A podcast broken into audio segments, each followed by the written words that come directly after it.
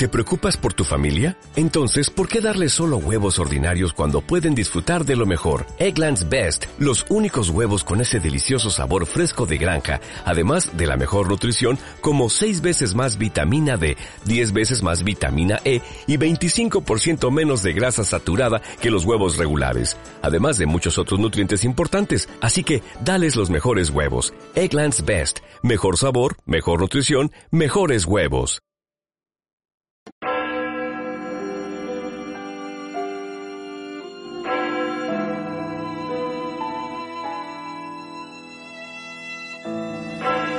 Aquel tiempo dijo Jesús a sus discípulos, Si vuestra justicia no es mayor que la de los escribas y fariseos, no entraréis en el reino de los cielos. Habéis oído que se dijo a los antiguos, no matarás, y el que mata será reo de juicio. Pero yo os digo, todo el que se deja llevar de la cólera contra su hermano será procesado.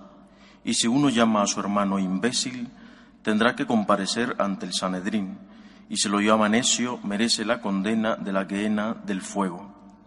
Por tanto, si cuando vas a presentar tu ofrenda sobre el altar, te acuerdas allí mismo de que tu hermano tiene quejas contra ti, deja allí tu ofrenda ante el altar y vete primero a reconciliarte con tu hermano, y entonces vuelve a presentar tu ofrenda. Con el que te pone pleito, procura arreglarte enseguida mientras vais todavía de camino, no sea que te entregue al juez y el juez al alguacil y te metan en la cárcel. En verdad te digo que no saldrás de allí hasta que hayas pagado el último céntimo. Palabra del Señor. Uno de los muchos debates que eh, hay en este momento en la Iglesia y, y que deberían de estar superados después de dos mil años de historia y de teología, es si se puede o no comulgar en pecado mortal. Digo es uno de ellos porque ligado a este hay otro. El pecado mortal no existe debido a las circunstancias. Pero bueno, digamos que el debate de si se puede o no comulgar en pecado mortal, al menos en pecado mortal eh, evidente, manifiesto, público, objetivo. Eh, eh, ¿Qué dice el Señor sobre esto? ¿Qué dice el Señor? Hay dos textos, por lo menos, donde, sin hablar directamente, porque el Señor no había todavía instituido la Eucaristía, ¿cómo va a hablar de lo que significa comulgar si no ha instituido todavía la comunión? Es de sentido común. Bueno, y la instituye el jueves santo por la noche, de allí va al, huerto de los olivos, le cogen preso, lo matan y resucita. Por tanto, tampoco es que podía hacer mucha catequesis sobre un asunto que aún no podía explicar. Pero hay dos textos, repito, que, hacen algo referencia. Uno de ellos es este que acabamos de escuchar.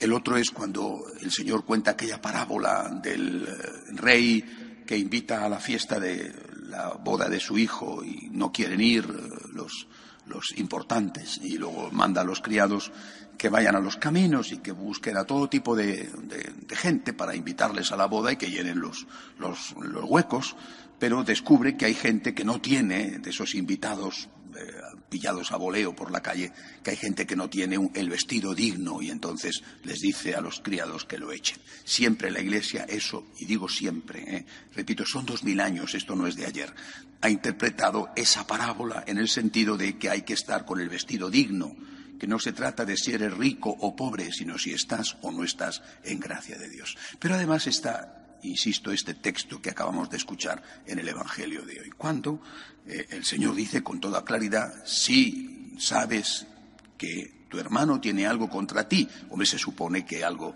importante y que algo eh, real, no, no, una supuesta ofensa que no existe, pero si tú sabes que tu hermano tiene algo contra ti, o dicho de otra manera, si tú eres consciente de que has ofendido a tu hermano, lo que sea, ¿no? A quien sea, a tu hermano en sentido general, antes de venir al altar, vete y reconcíliate con tu hermano. Bueno, dicho esto, de otra forma, significa, si has ofendido a alguien, reconcíliate con él. Si has ofendido a alguien gravemente, reconcíliate con él.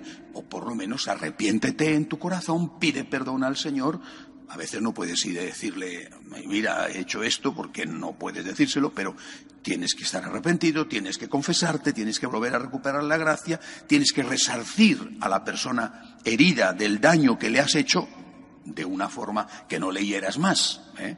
Bueno, y tienes que hacer un propósito de enmienda de que eso no va a volver a ocurrir, al menos de que vas a intentar que eso no vuelva a ocurrir. Es decir, este es otro texto en el cual el Señor deja claro que no te acerques a comulgar en pecado mortal. Esos los textos, mm, dos, repito, de los textos de los evangelios. Pero sobre todo está, San Pablo. La, primera comunidad la primera comunidad es, eh, los apóstoles, es, María Magdalena, es la Santísima Virgen, en fin, la primerísima comunidad. Y después la primera que empieza, y en esa comunidad empiezan a entrar ya otros integrantes, San Pablo, eh, que no estaba entre los apóstoles eh, propiamente dichos, bueno, y después el resto, pues San Esteban, el primer mártir, en fin, la primera comunidad reflexiona sobre lo que ha visto, porque han sido testigos, lo que han oído, lo que han tocado, bueno, a la luz ya del Espíritu Santo en Pentecostés. Y la primerísima comunidad empieza a escribir las cartas. San Pablo, Santiago, San Pedro, San Judas, las cartas. O eh, San Lucas escribe los hechos de los apóstoles y más tarde San Juan escribirá el Apocalipsis. Todo eso forma el Nuevo Testamento. A eso le llamamos palabra de Dios y no se puede tocar. ¿eh? No es solo magisterio, tradición, interpretación de los padres de la Iglesia, siglo I, un San Justino, siglo II, siglo III, no, mire usted, eso es Nuevo Testamento.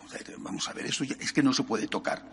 Bueno, pues en la primera carta a los Corintios, eh, San Pablo Ojo, hablamos a los corintios. Corinto era, era la Sodoma y Gomorra de la época, ¿eh? y, los, y los cristianos en Corinto eran de la gente más humilde y más sencilla, y lo dice San Pablo en su carta. San Pablo en la primera carta a los corintios les dice claramente, quien come y bebe el cuerpo y la sangre de Cristo indignamente, come y bebe su propia condenación. Yo nunca entiendo por qué no me, no me cabe en la cabeza por qué podemos decir lo contrario de lo que dice la palabra de Dios, de lo que enseñó el Señor, de lo que enseñaron los apóstoles.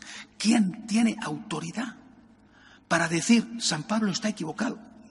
O para decir nuestro Señor Jesucristo está equivocado. No lo puedo entender, no lo puedo lograr, no logro comprenderlo. Está claro, abierto a todo el mundo la reconciliación la misericordia, el perdón, pero clarísimo que tienes que pasar por esa reconciliación que no es echarte la bronca, que es simplemente pedir perdón primero en tu corazón para poder acceder a lo más grande que tenemos, que es la comunión con el cuerpo y la sangre de Cristo. ¿Por qué esto no lo entendemos? Quizá porque hemos perdido de vista que Cristo está presente en la Eucaristía. A lo mejor es eso. Oiga, que no es un pedazo de pan hemos insistido tanto en lo de la Eucaristía como alimento que hemos terminado por concluir que es un bocadillo de jamón ibérico. ¿eh? No, Señor, es una persona, es Cristo, presencia real, auténtica, Cristo vivo, el mismo Cristo vivo que anduvo por las calles de Galilea y que fue crucificado en Jerusalén. Cristo, persona. ¿Por qué le negamos a Cristo los derechos que le damos a cualquier persona? Es decir, yo no puedo decirle a alguien estoy ofendiéndote y te doy la mano. Primero tengo que pedirte perdón y después te doy la mano. Algunos dicen, es que Cristo entraba a la casa de los publicanos y a la casa de los fariseos. Sí, claro que sí. Entraba Cristo y, se rodeaba, no le importaba quién estaba con él, las prostitutas, por supuesto que sí, para que se convirtieran.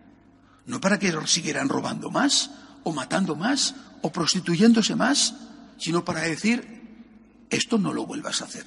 Es decir, el objetivo de Cristo al acercarse al pecador es la conversión del pecador, no la bendición del pecado que comete el pecador. Solamente tenemos que pensar en esto. Si vamos a comulgar, que es lo más grande, noble, solemne, extraordinario que podemos hacer, si vamos a comulgar, al menos tengamos arrepentimiento en nuestro corazón y la confesión salvo excepciones gravísimas, ¿eh? peligro de muerte o lo que sea, ¿eh? que la Iglesia permite, excepciones gravísimas y contadísimas, la confesión antes de la comunión. No comulgues en pecado mortal. Si comulgas en pecado mortal, repito, es palabra de Dios pronunciada por San Pablo. Comes y bebes tu propia condenación. De pie, por favor.